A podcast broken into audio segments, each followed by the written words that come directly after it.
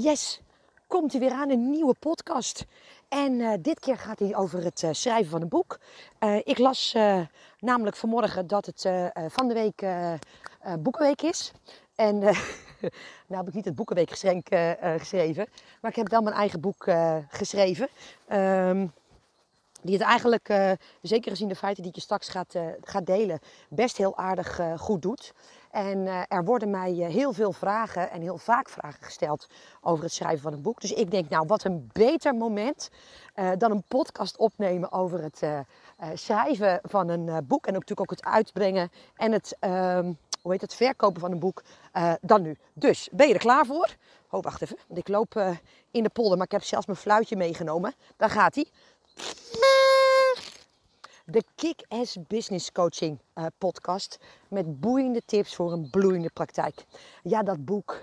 Weet je, ik denk dat als ik aan mijn klanten zou vragen wat er hoog op hun bucketlijst uh, staat, dan uh, is het toch wel het, het, schrijven van een boek, een uitbrengen van een boek.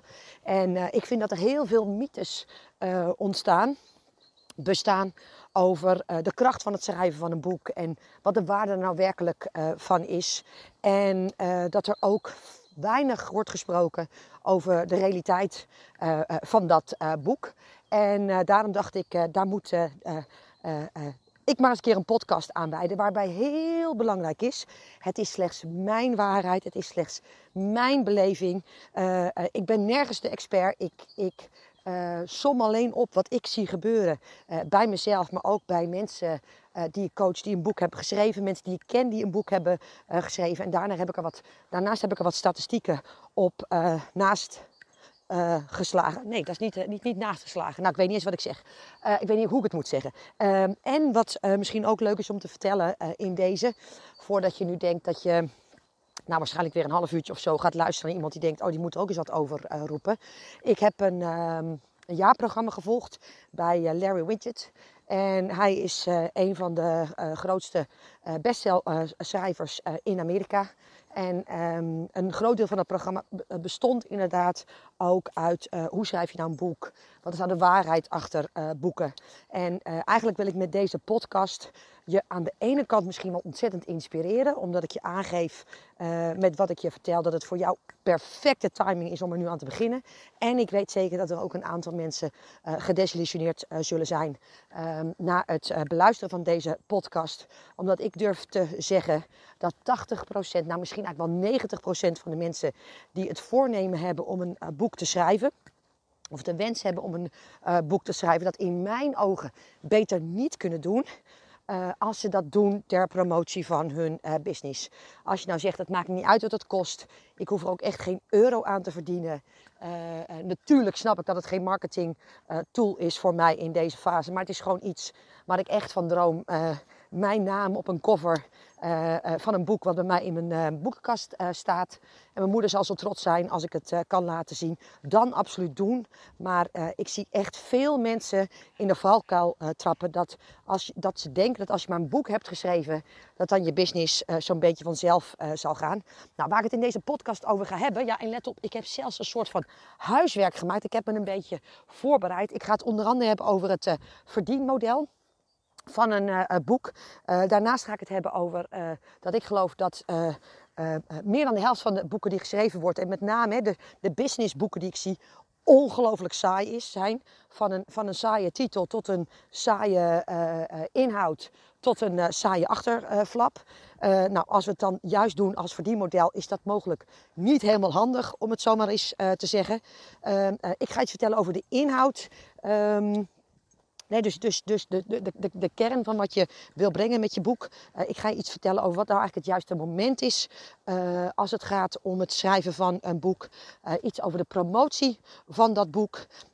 iets over de marketing, dat past natuurlijk eigenlijk een beetje bij de promotie. En iets over de tijd. En wat ik net ook nog zit te bedenken, en dan begin ik daar eigenlijk maar gelijk als eerste mee, want anders vergeet ik dat. Staat namelijk niet op mijn lijstje. Ehm, is geef je het nou uit in eigen beheer of uh, ga je er een uitgever uh, voor zoeken? En laat ik die nou eens als eerste pakken. Nou, het is eigenlijk best wel heel grappig, want ehm, ik had gisteren in mijn master in een masterclass van mijn betaalde groepen heb ik het gehad over Clubhouse. En dat mij vaak wordt gevraagd: met wie denk jij dat ik het beste een room samen kan hosten? En uh, waarop ik altijd zeg, als je echt iets wil, moet gewoon op eigen kracht doen. En niet wachten tot een ander meegaat in jouw uh, idee. Weet je, het, het, is natuurlijk hartstikke cool om een clubhouse room met iemand samen te hosten. Want het is minder eng en, en het kan het wel heel gezellig zijn. Maar jongens, zullen we allemaal niet zo ingewikkeld doen. Onze eerste webinar gaven we ook alleen. Onze eerste Facebook live hebben we ook alleen gegeven. Onze eerste podcast nemen we ook heel vaak alleen op. Waarom moeten we nou een clubhouse room ineens met iemand samen doen? Um, um, en vooral ook als die persoon niet voorhanden is. Dus op het moment dat jij zegt ik wil een clubhouse room doen, maar ik weet niet met wie samen, doe het dan alsjeblieft alleen. Op het moment dat jij echt het innige uh, uh, verlangen hebt, het burning desire om een boek uit te geven, wacht dan niet op een uitgever, uh, alsjeblieft. En vooral ook omdat die rol van, rol van een uitgever natuurlijk een paar voordelen heeft. Allereerst hoef je natuurlijk er weinig tot niets voor te betalen, behalve in ieder geval je tijd. Um, want zij zorgen voor de uh, drukkosten en dergelijke. Maar daar lever je ook ongelooflijk veel op uh, in. Uh, het eerste wat je, erop oplevert, wat je erop inlevert is in veel gevallen je intellectuele eigendom. Hè? Dus het is echt dan hun boek, waarbij het niet meer jouw boek is. wat mij betreft verlies je als je het uitgeeft via een uitgever. En zeker als je nog geen grote naam bent. Hè? Maar ik ga ervan uit dat als je al een aantal bestsellers op je naam hebt staan dat je dan ook niet naar deze podcast zit te luisteren. Omdat je dan natuurlijk begrijpt dat uitgevers voor jou in de rij staan. En is een hele andere ondernemers, ondernemers, onderhandelingspositie die je natuurlijk aanneemt. dus dat is heel anders. Maar zeker in het begin um, uh, zitten de contracten vaak zo waterdicht dat je eigenlijk uh, je, werk, je kindje overlevert aan iemand anders als je dat niet op de juiste manier dicht timmert. daarnaast hou je er sowieso bij een boek, zeker in eerste instantie, niet zo heel erg veel aan over. Maar met name ook als je het via een uitgever doet, uh, niet. En um, daarmee ver, verlies je ook een beetje uh, uh, de marketing tool waar we het later over gaat hebben van het schrijven van een boek. Dat is namelijk omdat ik het in eigen beheer uitgeef. Um, um, kan ik hem natuurlijk voor de kostprijs weggeven als dat mij uitkomt. Op het moment dat ik het bij een uitgever uitgeef, dan moet ik het mijn eigen boek eigenlijk kopen bij mijn uitgever. Natuurlijk krijg je daar wel een, een korting op, maar ik hoor bedragen die soms drie tot vier keer hoger liggen dan uh, de prijs die ik uh, voor mijn boek uh, betaal. En ik kan dus heel makkelijk als relatiegeschenk of om uh, ergens binnen te komen mijn boek weggeven. en dan kost het dus maar een kwart van de prijs dan wanneer ik mijn eigen boek van een uitgever zou moeten kopen. Nou, wat verder ook is, als je het via een uitgever uh, uh, doet, los van het feit over hè, is hij er voor jou überhaupt te vinden. Um, is het ook dat de promotie in heel veel gevallen tegenvalt. Er zijn natuurlijk echt wel een paar prachtige grote uitgevers. En luister, uh, laat ik heel eerlijk zijn. Ik zou het ook wel heel cool vinden als Van Duren mij eens zou bellen en zou zeggen: Joh, Prins, moeten wij niet eens samen een boekje schrijven? Nou, weet je, uh, ik heb ook een ego. Laat ik daar vooral niet al te ingewikkeld over doen. Maar wat ik wel merk bij een aantal van mijn klanten die via een uitgever een boek hebben op de markt hebben gebracht. Weet je, ze noemen het een paar keer in een aantal lijstjes. En het is het, het, het, verhoogt natuurlijk een beetje je expertstatus als je een bepaalde uitgeverij op je boek uh, hebt staan, hè, op, op, op, de, op de achterflap of iets dergelijks. Maar um, in de praktijk blijkt dat een uitgever niet zo heel erg veel moeite doet om jouw uh, boek voor jou te promoten. Zeker in de fases waar wij en jij als mijn luisteraar bent, maar waar ik zelf ook nog ben, komt toch echt de verkoop en, en de echte aantallen 9 van de 10 keer uit je eigen promotie die je daaromheen doet. En niet zozeer van de uitgever. Nou, een laatste dingetje waarom het via een uitgever wat uh, lastig is in mijn ogen. Is omdat uh, ik een aantal klanten heb die het ook via een uitgever hebben gedaan. En die uiteindelijk geen enkel inzicht hebben in hoeveel boeken ze nou uiteindelijk hebben uh, verkocht. Uh, een klant van mij heeft vorig jaar, ik meen mei, haar boek uitgegeven. En uh, ik begreep van haar dat ze pas in december een tussenstand krijgt over hoeveel boeken ze nou daadwerkelijk verkocht heeft. Nou, als je nou al die tijd bloed, zweet en tranen hebt zitten um, zweten op het schrijven van dat boek. En je moet dan negen maanden wachten om erachter te komen ehm, hoeveel uh, exemplaren je nou uiteindelijk hebt verkocht. Nou, dat is natuurlijk best wel een heel erg triest dingetje. Wist dat is voor mij wel. Uh, ik heb uh, mijn boek in eigen beheer uitgegeven. ah, dat was omdat er niemand voor in de rij stond. Laat ik daar ook heel eerlijk in zijn. maar ik wilde het eigenlijk ook niet anders. Omdat ik het heel erg belangrijk vond dat het mijn boek werd. Met mijn taal. Ik wilde heel duidelijk invloed uitoefenen op Um, uh, hoe het geschreven werd, hoe het gedrukt werd, hoe de cover werd uh, gemaakt. En anders moet je dat soort dingen eigenlijk uh, vaak overdragen. En um, met name ook die, die punten als dat ik dacht van ja weet je, ik, ik zie wat, wat uitgeverijen voor anderen doen. Want we denken dan vaak, nou we zijn bij een uitgever, dan verkopen we het wel. Nou, niets is daarin minder waar. Ze doen nog wel eens het, hoe heet zo'n ding ook alweer, het... Uh, het lanceringsfeestje voor je organiseren. Uh, maar, maar, zelfs dat blijft nog wel eens achterwege. Uh, uh, en verder dan dat komt het niet. Dus ik heb zelf mijn eigen boek gedrukt, laten drukken. Nou, ehm, wat, dat, wat ik natuurlijk als eerste hoor, altijd. en, en, en let erop als jij ook degene bent die dit door mijn verhaal heen al gedacht heeft. Is ja, jij hebt makkelijk kletsen. Jij hebt het geld om het boek te laten drukken. Um, en um, ja, dat is zo. En het zegt ook iets over jou als je je gelijk achter dat excuus uh, verschuilt en niet gaat denken in uh, mogelijkheden en uh, oplossingen. terwijl ik dit aan het, deze podcast aan het opnemen ben, um, wordt het boek gedrukt van Mijn Kwaad Bloed. Melissa, die 25 is en in haar terminale fase zit van um, leukemie. En uh, zij heeft een boek geschreven uh, met behulp van crowdfunding. Dus ik heb uh, ook onder andere 50 van haar boeken gekocht. En zoiets zou jij ook kunnen doen. Dus op het moment dat je zegt, ja, de, ik wil wel een boek schrijven, maar ehm, ik heb geen geld om het zelf uit te brengen. Ga dan, um, hoe heet het? Hoe heet zoiets? Ehm, nadenken over wat je kunt doen om dat te verzinnen. Je kunt er sponsoren voor uh, uh, zoeken. Oh, wat, ik ben geloof mijn hond kwijt. Uh, je kunt er sponsoren voor zoeken. je kunt het alvast in de voorverkoop doen. Um, en zo zijn er heel veel andere manieren die maken dat... kom Harry! Kom! dat je je boek alvast kunt laten drukken en laten ontwikkelen. Zelfs zonder dat je daar op dit moment het geld voor hebt. En eigenlijk sla ik daarmee een hele gave brug naar wat de kern is van deze podcast. En dat is dus inderdaad wat ik eerder ook al zei, dat ik geloof dat 90 tot 35 procent, ik weet niet eens welk cijfer ik net noemde, van de mensen op het verkeerde moment, dat wil zeggen te vroeg, een boek wil lanceren. Want op het moment dat je zegt, ja weet je, je kan het wel in de voorverkoop doen, maar dan kopen er, mijn moeder koopt er één. Mijn beste vriendin doet die gek en die koopt er ook nog uh, twee. Maar daar blijft het hoogstwaarschijnlijk uh, wel bij. Harry. Um, dat betekent dus ook dat je niet genoeg geld zult hebben om het te kunnen voorfinancieren. En dat, dat je dus überhaupt te weinig volgers hebt om een uh, boek met een gezonde toekomst en een gezonde verkoop, uh, verkoopcijfers op de markt te brengen. En um, dat is dus echt heel erg belangrijk. Eventjes voor jou en mijn beeldvorming. Volgens mij heeft het hele proces van het schrijven van het boek en het opmaken en dergelijke bij mij iets van 6000 euro uh, gekost. En ik zou eens even moeten kijken. Ja, volgens mij zaten daar ook al de eerste gedrukte exemplaren in. Dat had ik eigenlijk eventjes voor moeten uh, bereiden. Uh, dat ben ik helaas vergeten. Maar ik zal proberen om via de, de tekst die ik bij deze podcast zet, daar, dat daar nog eventjes te vermelden. Zodat je een beetje weet over welke aantallen ik het heb. En wat ik natuurlijk zelf altijd zeg, is stel bijvoorbeeld jouw traject kost, weet ik veel, 1000 euro. Um, en je wil heel graag dat boek. Nou, ik kom net met een bedrag van 6000 euro. Als je zegt ik wil niet iets aan, van crowdfunding doen. Of niet iets met een voorverkoop. Of niet iets met sponsoren. Dat betekent dus gewoon dat je binnen nu en x maanden op zoek moet naar zes extra klanten om daarmee je boek um, te kunnen financieren. En als dat een opgave is, schrijf dan alsjeblieft op dit moment geen boek, want dan zal geen hond het uiteindelijk kopen.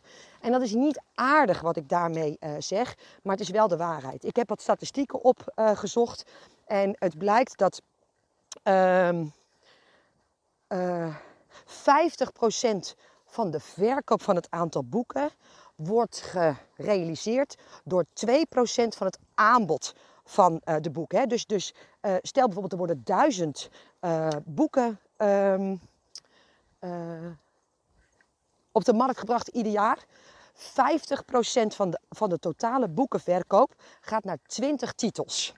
Dat geeft wel aan dus dat uh, uh, 980 boeken bij elkaar die andere 50% uh, vormen. En ehm, dat geeft dus ook al aan uh, hoe dramatisch de boekverkoop is. Wat ik heb uh, begrepen. En ik heb natuurlijk in dat programma gezeten.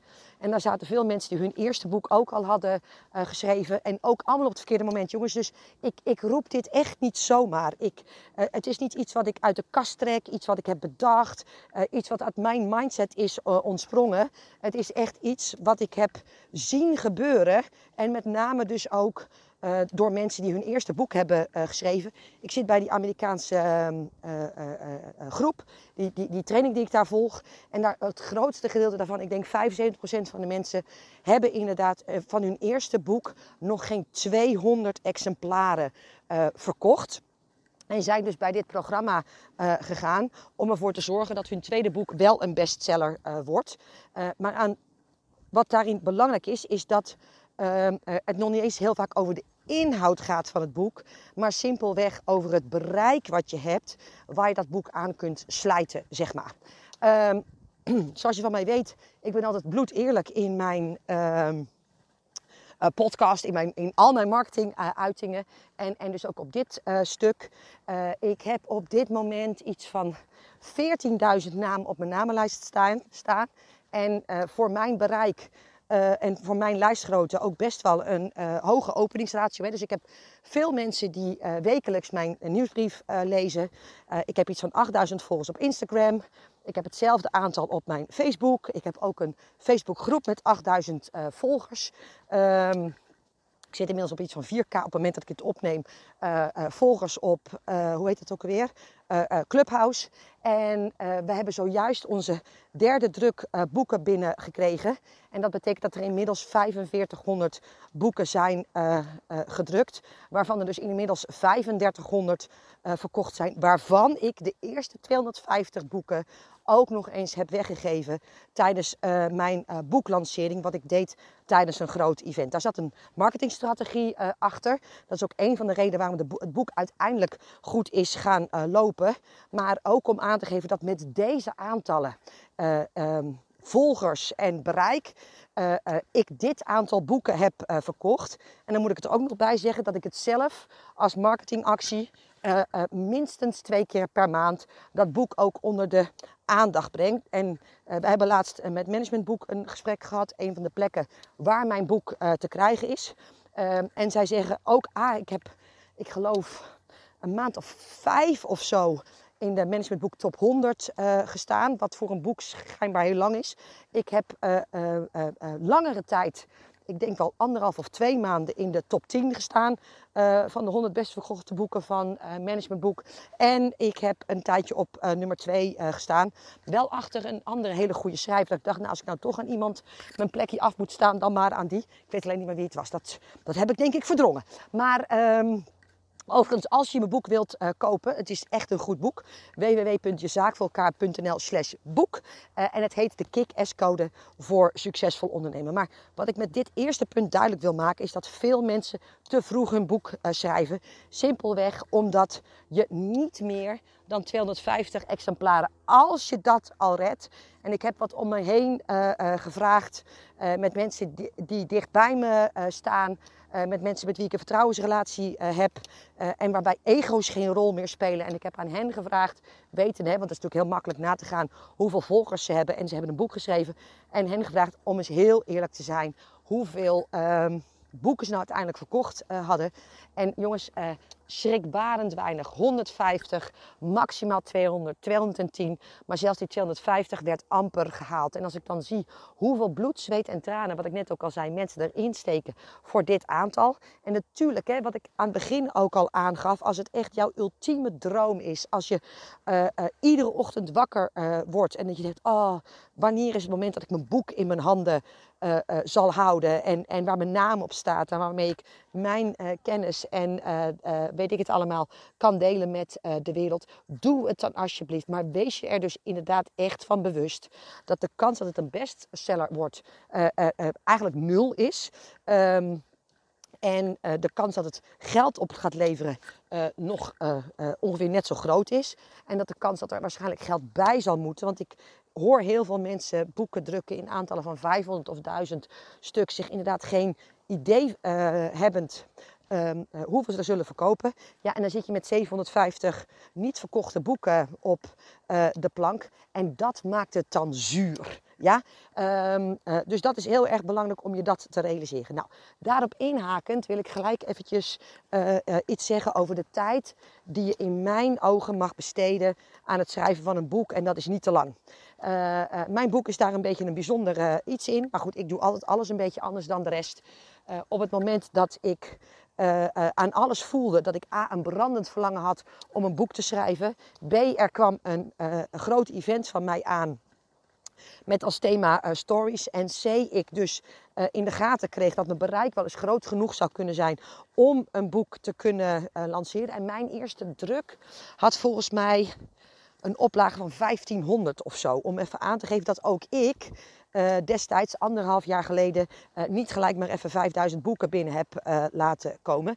Ehm, maar ik voelde aan alles dat het tijd was. Nou, toen kreeg ik een beetje ik dacht, nou ja, als ik nou in, in mei of zo dat boek begin te schrijven, volgens mij was het eind mei. Uh, um, mijn um, event was in september. Ik denk, nou, dan schrijf ik het in juli, dan wordt het in augustus gedrukt en dan kan het in september, appeltje, eitje, bij mij gelanceerd worden. Nou, dat zit iets anders in elkaar. Dus toen ik mijn tijdspad uh, aangaf met als deadline uh, eind september, toen zei de desbetreffende persoon met wie ik het samen heb gedaan, dat is helemaal prima. Dan moet eind juni je, je manuscript uh, klaar zijn. Dat is dus de eerste versie. En dat betekent dus dat ik drie weekenden had om het te schrijven, want mijn weken zaten gewoon vol. En ik heb het dus inderdaad in drie weekenden geschreven. Ik heb drie weekenden een huisje uh, gehuurd. Dus ik ben ook echt uit huis uh, gegaan. Ik had al wel een idee hoe het er ongeveer uit moest komen uh, te zien. En ik ben ieder weekend van vrijdagavond tot zondagavond aan het schrijven gegaan. En in mijn ogen is dat ook de makkelijkste en de beste manier om je boek te schrijven.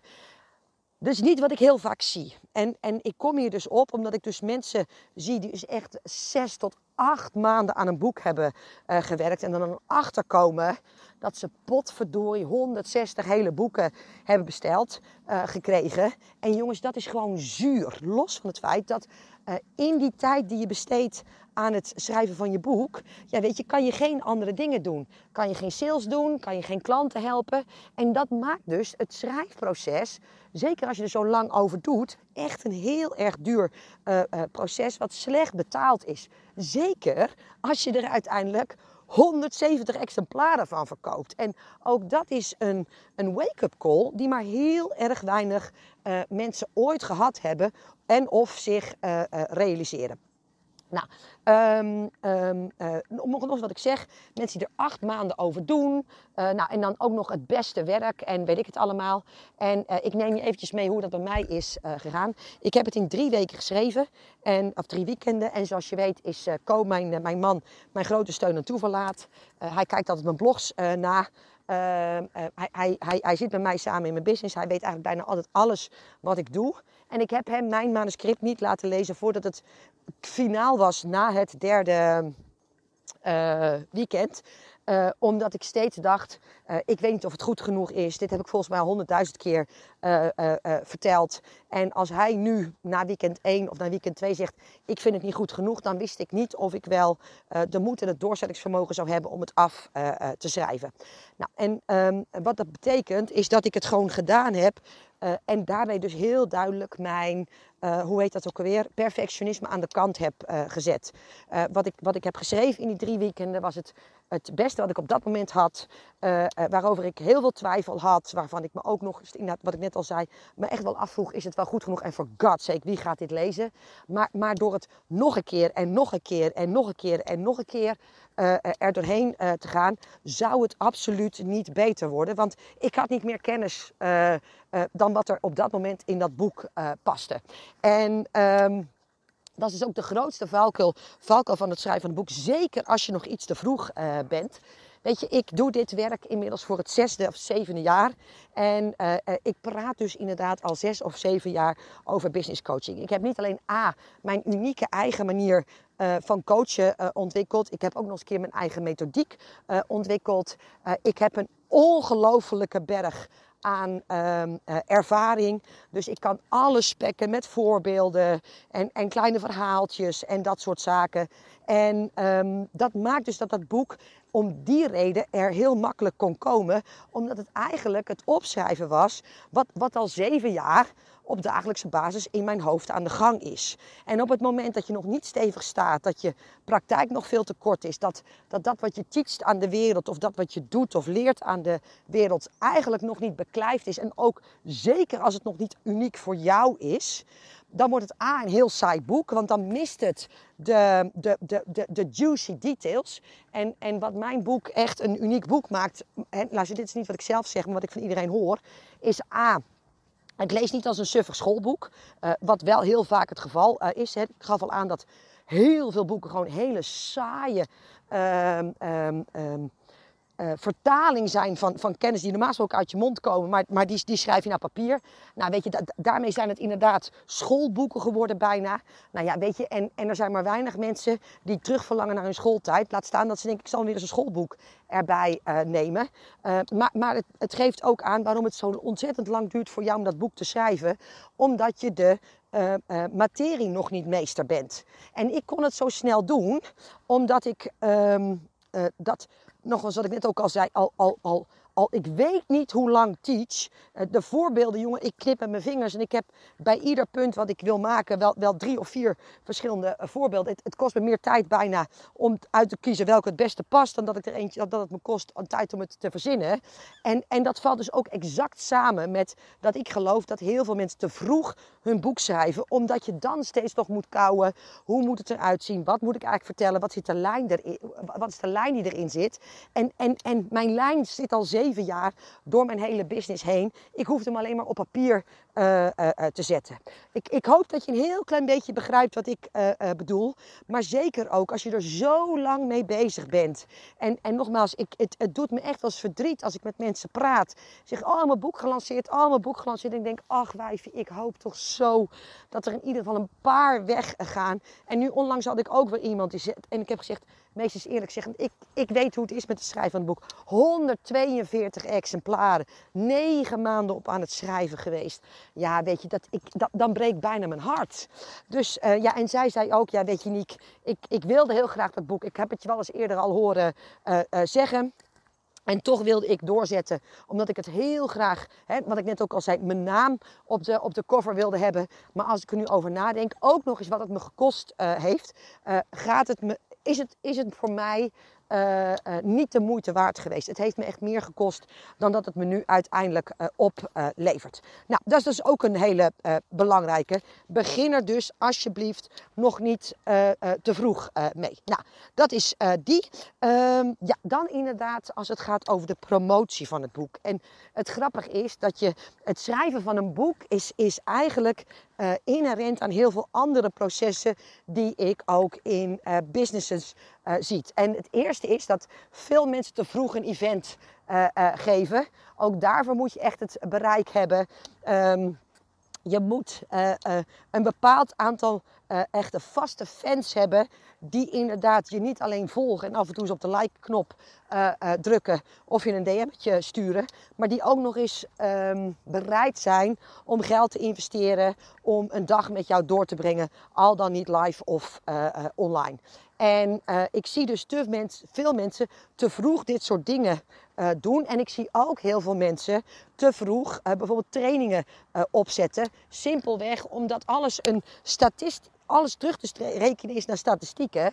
Dat als je x volgers hebt en die staan dan ei-periode op je lijst. Dat is ook een heel belangrijk geweten dat, uh, gegeven. Dat zal langere tijd op je lijst moeten staan. En daarmee dus ook warm genoeg moeten zijn. De no-like and trust factor uh, hebben. Dan komt x procent daarvan uiteindelijk maar naar je trainingen toe. ligt natuurlijk een beetje aan de prijs van de training en of het on of offline is. Dus daarom kan ik daar nu geen statistieken over geven. Maar dan zie ik inderdaad mensen, dat heb je me vast ook al in andere podcasts horen zeggen, met 112 volgers. En dan willen ze een training starten met 10 deelnemers. Ja, lieve schatten, dat, dat, Dat gaat dus niet gebeuren. Zoals het ook niet gaat gebeuren dat als je een namenlijst hebt van duizend, en nogmaals, reken mijn cijfers maar eens uh, na. Uh, als je een namenlijst hebt van duizend, uh, dan ga je gewoon geen 50 boeken aan die lijst verkopen. Klaar. Um, um, want wij hebben er nu volgens mij dus inderdaad nou, ik weet niet, zou ik ook even op moeten eh, zoeken. Uh, maar, maar, de laatste lading was inderdaad uh, duizend. Ga dat maar eens delen met het aantal volgers wat ik heb. En, en, en dat zou je kunnen gebruiken. Waarbij ik ook nog eens extreme trouwe volgers heb. Ik, ik heb echt de allerbeste volgers die er zijn. Goed, um, maar die promotie. Zo kwam ik eigenlijk op dit punt dat uh, heel veel mensen, hè, als het gaat over een training of een event, dan hebben we de jurk al uitgekozen, dan hebben we het, thema al bedacht, dan zijn we al drie keer op de locatie geweest. Als het gaat om een training hebben we de werkboek al laten drukken. En als ik dan vraag, ja jongens, en wat gaan we dan promotie? Shit. Promotie. Oh ja, nou, en, en de meesten verzuipen zo in het schrijven van het boek, dat ze, als het dan eindelijk gedrukt uh, uh, ligt, um, ze daar pas over na gaan denken. En dan vaak ook na een aantal kritische vragen. Wat ga ik eigenlijk doen om dat boek te verkopen? Ja, en dat is op zijn zacht gezegd niet helemaal handig, om het zomaar eens te zeggen. Even kijken, want hier zit een gat in de dinges. Dus ik moet even mijn hond pakken. Um, en uh, zoals met alles, uh, heb je voor alles een aanloop nodig. Moet je voor dingen een zogenaamde, zoals ik dat noem, een buzz, B-U-Z-Z, creëren. En ook voor het schrijven van een boek. Waarbij sommige mensen dat ook juist weer fout doen. Want, want jij kent ook van die mensen die hebben aangekondigd, yo, ik ga een boek schrijven. En als je dan zes maanden verder bent en je denkt, nou, volgens mij moet het er nou inmiddels wel een keertje zijn. En je vraagt van, joh, ik heb mijn... Uh... Oh, er zijn hier een paar kinderen aan het spelen. Dit, dit, geeft, even, dit geeft even herrie. Uh, en je vraagt dan aan ze van... joh, ik heb mijn boekenbon inmiddels afgestoft. Uh, uh, kan ik hem al uitgeven aan dat door jou gepubliceerde boek? Ah nee, ik ben gestopt met schrijven. Dus daar, daar moet je wel niet te vroeg in beginnen. niet als je het idee hebt, niet als je de titel hebt. maar wel op het moment dat je denkt, weet je het manuscript is bijna klaar. Ga er dan iets over delen. maak inderdaad een promotieplan. Um, doe je er een, um, hoe heet dat? een lancering voor. Dus hè, een, een boekpresentatie. zoals ik bijvoorbeeld, ik heb het, rondom mijn event thema gehangen. En ik heb bijvoorbeeld 250 boeken cadeau gegeven bij het, het, event waarop ik het lanceerde. En nogmaals, voordat je nou weer denkt, ja dat kan jij doen. Maar dat was 250 keer de drukkosten en, en, en de opmaakkosten van het boek. Nou, dat is niet weinig, maar het maakt natuurlijk wel dat zo'n beetje 150 mensen daarvan dat op een manier op social media hebben uh, gedeeld. En daardoor eigenlijk ook de eerste verkoop uiteindelijk op gang kwam. En um, daaromheen heb ik ook een aftrapmoment gedaan. Ik, ik, ik, had volgens mij dat weekend mijn boekpresentatie tijdens mijn event. En toen heb ik gezegd dat ik op maandagavond officieel mijn boek in de verkoop zou doen. En de eerste x mensen die dat boek zouden verkopen, zouden er een gratis training bij krijgen. Maar nogmaals, ook dat geeft dan alweer aan dat je wel een bepaalde mate van, hallo, een bepaalde mate van expertstatus moet hebben. Want wie denk je dat er anders, als je nu nog geen volgers hebt, je hebt nog niet je eigen tribe, je hebt nog niet je eigen community om je heen, dat die denken, nou, ik, ik log maandagavond om 8 uur eens even in, want ik wil die extra gratis training daaromheen niet uh, missen. Snap je, snap je wat ik bedoel? Dus daar moet je echt ook heel goed over na uh, uh, denken. Wat wordt je promotieplan? En als je nou deze podcast luistert, omdat je ook zegt van joh, maar ja, um, uh, ik wil het of doen als de tijd rijp is, of ik wil het gewoon nu doen omdat ik gewoon heel graag wil dat dat boek er komt. Kijk dan eens om je heen. bij mensen die al een boek gelanceerd hebben, voor mensen die nu hun boek lanceren. Wat zij doen om hem uiteindelijk verkocht te krijgen. En, en vorm je er alvast wat ideeën over. Er zijn ook mensen die zeggen van goh, iedereen die het in de voorverkoop al koopt, krijgt er ook iets extra's bij. Ik heb dat niet gedaan um, um, om, een, om een bepaalde reden. Maar het kan bijvoorbeeld zijn dat je zegt, nou, iedereen die, die als stel dat je, weet ik veel, 1 december lanceert.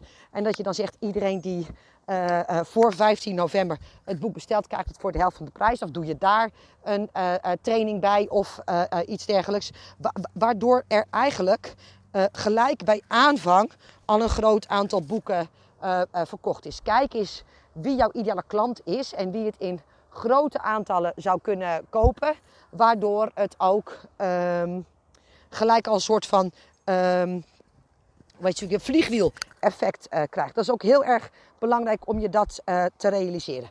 Nou, dan nog iets inderdaad als verdienmodel. Nou, ik denk niet dat ik nog hele ingewikkelde dingen hoef te zeggen nu over dat een boek als verdienmodel, uh, dat dat niet helemaal de juiste keuze is. Tenzij je J.K. Rowling bent. En jongens, er is van alles mogelijk.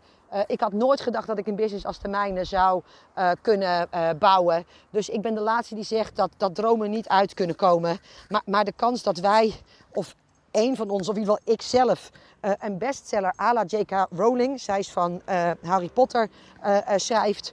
Of de volgende Stephen King of iets dergelijks, ik noem maar wat, Nicky French. die kans is niet zo ongelooflijk groot. En als dat niet het geval is, is een boek eigenlijk geen verdienmodel. Hoogstens een marketinginstrument. en het is dus ook op die manier iets waarin je zal moeten investeren. Zoals je met heel veel marketing tools moet investeren. Als het gaat over e-mail marketing, dan moet je e-mail marketing systeem, dan moet je mogelijk uh, adverteren in, in ads. Of in ieder geval tijd en energie steken in uh, zichtbaarheid. En dat geldt dus ook voor dat boek. Weet je, uh, als je nog geen exemplaar verkocht hebt, uh, dan kost het in eerste instantie tijd. Maar jongens, dat hoort bij ondernemen. Dat, dat, is, dat is hoe het spelletje gespeeld wordt. En juist daarom doe ik juist vanuit mijn tenen en, en eigenlijk vanuit liefde deze podcast. Omdat ik weet dat heel veel mensen Harry, kom hier. Wel juist die investering doen. Omdat ze denken van joh, ik verkoop wel duizend boeken. En je mogelijk net op basis van mijn cijfers dus een beetje na gaat zitten rekenen. En denk, nou, die 142 zou volgens mij voor mij al een hele prestatie zijn. Dus het is misschien niet helemaal makkelijk als ik duizend boeken ga zitten voor financieren. Waarbij het aan de andere kant wel al heel snel de moeite loont om hogere aantallen te laten uh, drukken omdat je dan de kostprijs per exemplaar naar beneden brengt. Snap je? Dus, dus dat is wel iets wat belangrijk is. Nou, ik uh, weet natuurlijk ook wat er gezegd wordt. Een boek verhoogt je expertstatus. Ik weet niet of dat nog helemaal nou zo het geval uh, uh, is. Als ik zie naar het aantal boeken wat er op dit moment gepubliceerd wordt. als ik kijk naar, nou ben ik ook heel eerlijk in, de kwaliteit van het aantal boeken de kwaliteit van uh, boeken die uh, gepubliceerd uh, wordt, geloof ik, is het uitbrengen van een boek al lang niet meer voor de happy few. Is het uitbrengen van een goed boek wel voor de happy few. En, en, en daarom is het ook niet iets wat per definitie je expertstatus uh, omhoog uh, brengt. Anders dan wat andere mensen zeggen. Weet je, je kunt wel zeggen, ja, ik heb ook een boek geschreven. Maar jongens, uh, schrijf niet iedere idioot die ooit een blog heeft geschreven, inmiddels ook een boek. Ja, weet je, verzamel je laatste twaalf blogs en, en, en je kunt er een boek van maken. Snap je, weet je, en, en dat is nergens laatdunkend. Ik heb zelf ook een boek. Ehm, en, en als het echt je droom is, dan alsjeblieft ook doen. Maar, maar, maar geloof niet meer dat het een verdienmodel is. En geloof dus ook niet dat het automatisch nog je uh, uh, marketing of nee, expertstatus verhoogt. Want, want daarvoor worden er simpelweg te veel boeken geschreven. Ik weet nog wel dat uh, in mijn omgeving. Ach man, ik word soms ook zo toegejuicht. Toen ik zei dat ik een boek ging schrijven, ik, toen zei iemand: Oh, denk jij ook alweer dat je zo'n auteur in spe bent? Net als al die anderen die tegenwoordig zo nodig een boek moeten schrijven. Weet je, dus, dus um, um, um, eh, denk daar heel goed over na. Dat als, als dat de reden is dat je het op de markt brengt, dat het meer gaat over het promotieplan. Dat je dan van reële cijfers uitgaat. Welke partners schakel je daarvoor in? Op welke aantallen tekenen ze in? Maar als marketingtool en je expertstatus, ik weet het nog niet helemaal. Ik moet wel eerlijk bekennen dat ik één geweldige. Uh, um, hoe heet het? Kans heb gekregen naar aanleiding van mijn boek. En ik moet daarover ook eerlijk zeggen dat ik er zelf niet eens de hand in heb uh, gehad. En dat is dat ik uh, uitgenodigd ben bij BNR Nieuwsradio bij uh, Ben Tigelaar eh, in januari 2020. en dat was naar aanleiding van mijn boek. ik weet niet hoe dat boek bij hem is gekomen. Ik weet niet hoe hij het ehm, heeft, in zijn handen heeft gekregen. Dus daar ben ik niet eens zelf debet aan geweest. Uh, het is nu wel eens dat ik merk hè, dat als mensen het eng vinden om al iets van me aan te schaffen, Eh, ze zijn nog niet klaar voor een training of iets dergelijks. Maar ze willen wel iets met me. Nou, dan is dat boek vaak best wel een leuke opstapper. Maar het is absoluut. Kom Harry, kom. Het is absoluut niet zo dat per definitie iemand die mijn boek koopt, vervolgens ook in vliegende vaart, vaart mijn programma's invliegt. Absoluut niet. Um, dus het is als tussenstap wel heel leuk. maar dan moet het inderdaad ook nog wel echt een heel goed boek geschreven, goed geschreven boek zijn. Want anders kan het zelf nog als, als anti-reclamemiddel voor je werken. Het is ook een van de redenen waarom ik bijna nooit meer proeflezer ben voor boeken. Omdat ik dat twee keer heb gedaan. En, nee, wel meer keer. Ik heb dat een aantal keer gedaan omdat ik andere mensen al graag wilde helpen. En, en in 80% van de gevallen vond ik het zo'n beroerd boek. Dat ik dacht, ja, wat moet ik hier nou over opschrijven? Weet je, als ik nou echt eerlijk ben over... Ik vond het saai, ik vond het suf.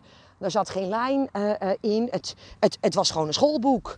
En, en, en het, nergens herkende ik ook de schrijver erin. Hè. Dus uh, waar ik dus ook heel um, erg op aandring, is zorgen ervoor dat je boek in spreektaal geschreven wordt. Dat, dat, dat, dat als het al zo is dat je het zegt, ik zet het als marketing tool in, dat, dat mensen het je horen zeggen als je mijn boek leest. Um, dan hoor je mij op de achtergrond uh, praten. Mensen zeggen altijd, ik hoor het je gewoon zeggen. Het maakt dus ook dat degene die de, hoe heet dat ook alweer? Niet de reviews, maar die de, oh, die het geëdit heeft of zo. Nou ja, goed, die, heeft nagekeken op taalgebruik. Uh, uh, de eerste keer bij mij keurig bij me terugkwam en zegt, zo, ik heb het geschreven. Ik zei, nou, dus niet, ik, heb, ik heb gezegd, ik ben er doorheen gegaan. Ze nou, dit is niet helemaal zoals ik het wilde hebben. Want nu kan dit boek door iedereen geschreven zijn. En uh, ik heb natuurlijk een, een, een beetje unieke schrijfstijl. Ik praat ook een beetje bijzonder, om het zo eens te zeggen. Um, um, ik begin heel vaak mijn zinnen met en. En ik gebruik heel vaak smileys en dergelijke. Ja, dat is not done. Maar op het moment dat je natuurlijk je blogs op manier X schrijft en dan je boek op manier Y, uh, uh, ja, dan komen ze je nog niet tegen in die boeken. Uh, uh, en dan geldt het weer helemaal niet als marketinginstrument. Dus alsjeblieft jongens, als je denkt dat je het inzet, ik zet het goede marketing, als we een boek hebben geschreven, dan kopen ze daarna wel mijn training. Nou, laat ik het zo zeggen. Uh, er zijn een aantal boeken waarvan ik denk, ik zou het van de markt halen. Want ik weet niet of ik daarna ooit je training zal kopen. En ik weet dat ik heel lullig ben nu en, en weer te eerlijk. Vooral weer niet aardig. Um, maar dit is wel echt wat ik om me heen heb uh, uh, zien gebeuren. En, en de reden waarom ik uh, geen voorlezer meer ben voor, of weet je iets ook weer. Um, Oh, dat boek wordt geredigeerd. Ja, dat was het. Maar ik ook dus niet meer iemand ben die het als meelezer doet. Want ja, ik, ik kom zo vaak iets tegen dat ik denk... Ach, wijfie, ik zal het niet uitbrengen als ik jou was. En dan kijken ze me natuurlijk met van die ontzettende, verwachtingsvolle ogen aan. Met na acht maanden bloed, zweet en tranen. En ik denk, ach, gos, met jouw bereik. En, en hoeveel ga je er verkopen? En dan um, uh, ook nog eens van deze kwaliteit. Want jongens, we zijn niet allemaal schrijver. Dat ben ik zelf ook niet. Ik heb nu toevallig het geluk gehad dat hij aardig is gevallen.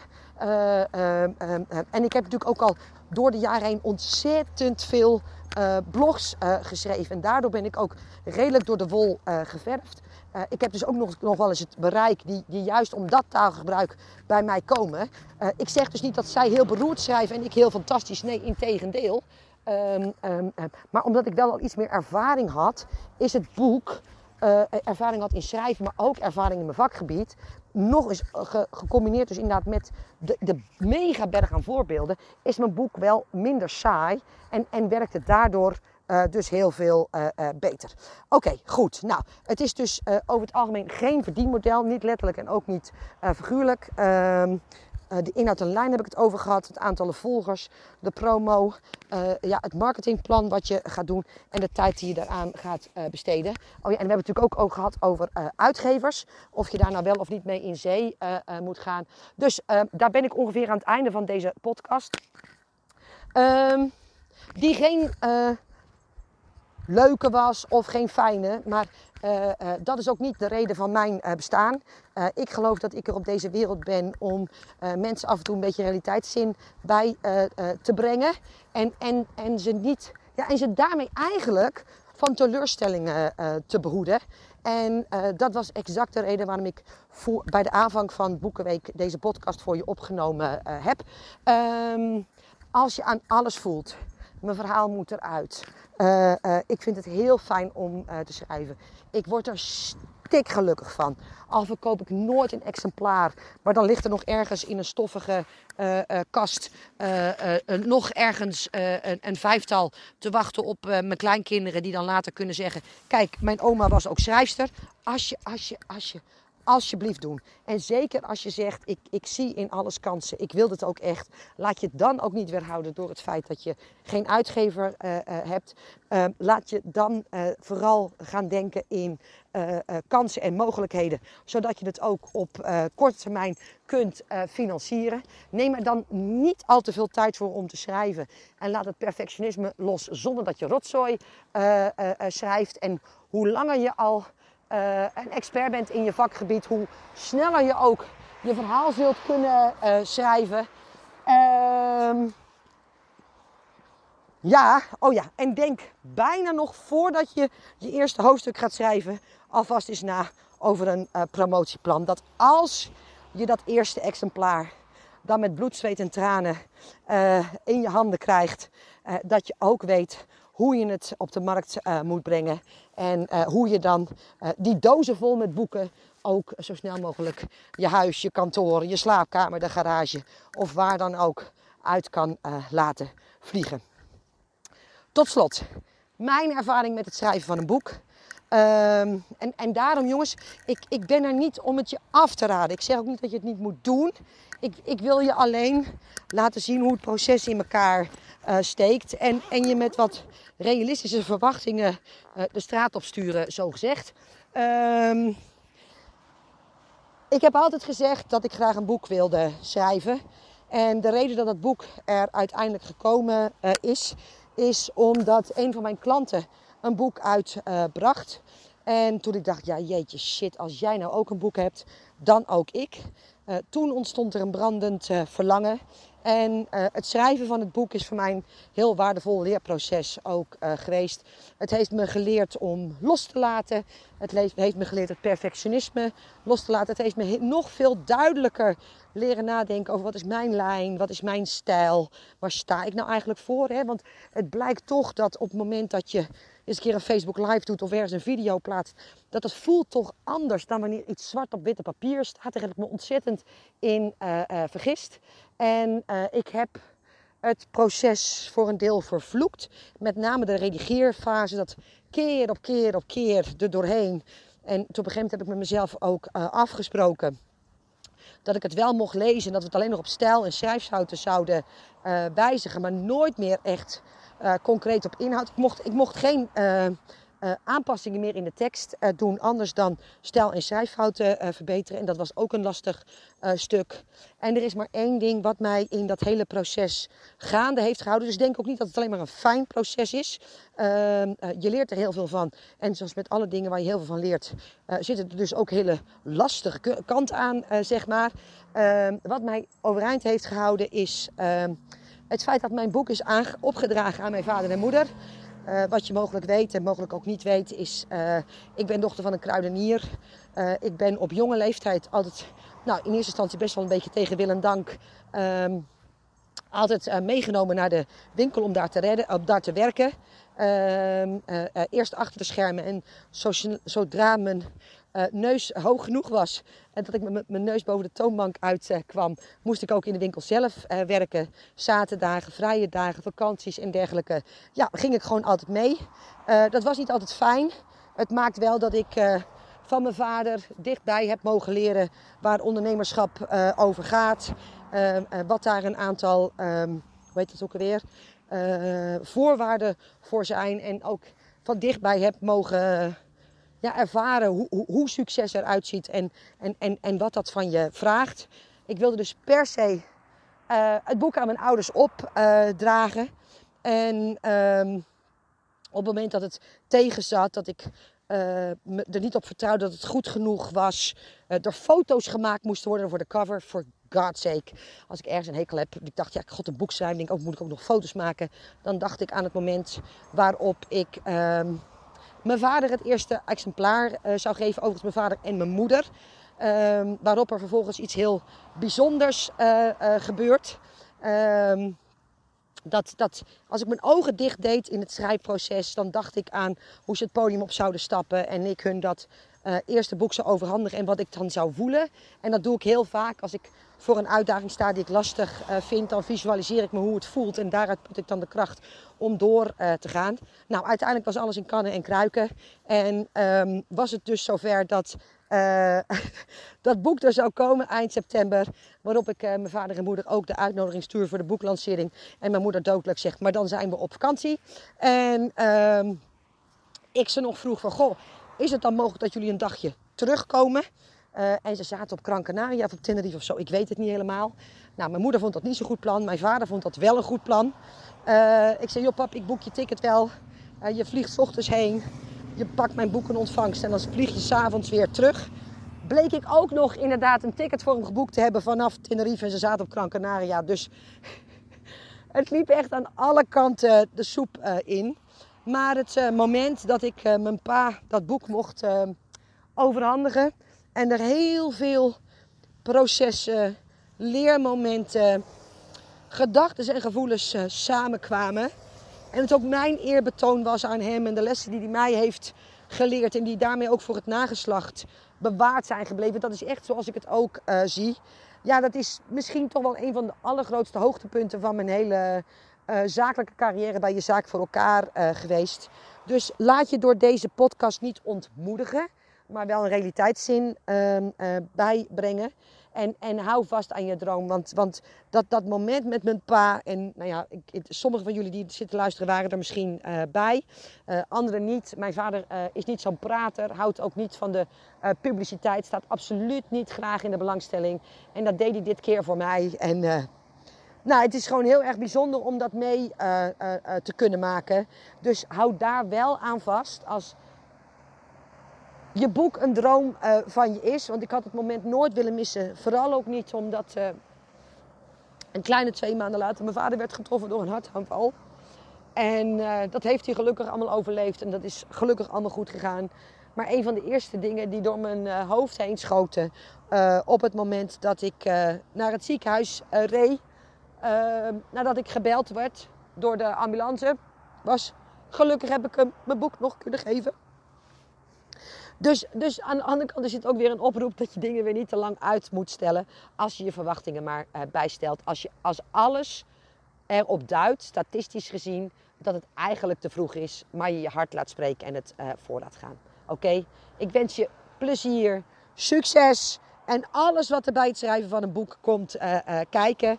Uh, dat was hem geloof ik. Tot de volgende keer. Ja, en iedereen die mijn boek nog wil bestellen, laat ik hem nog één keer noemen. Uh, het is de Kick-Ass code uh, uh, voor succesvol ondernemen. Het zijn de, de, de, de, de tien lessen die ik je wil leren als het gaat over ondernemen. ik geloof dat ik inmiddels 59 5 sterren reviews heb op Managementboek. het is al met al, ondanks mijn twijfels tijdens het schrijfproces, echt een heel goed boek geworden. En je kunt het bestellen voor 24,95 via www.jezaakvoorelkaar.nl slash boek. Alle succes. Hoi hoi.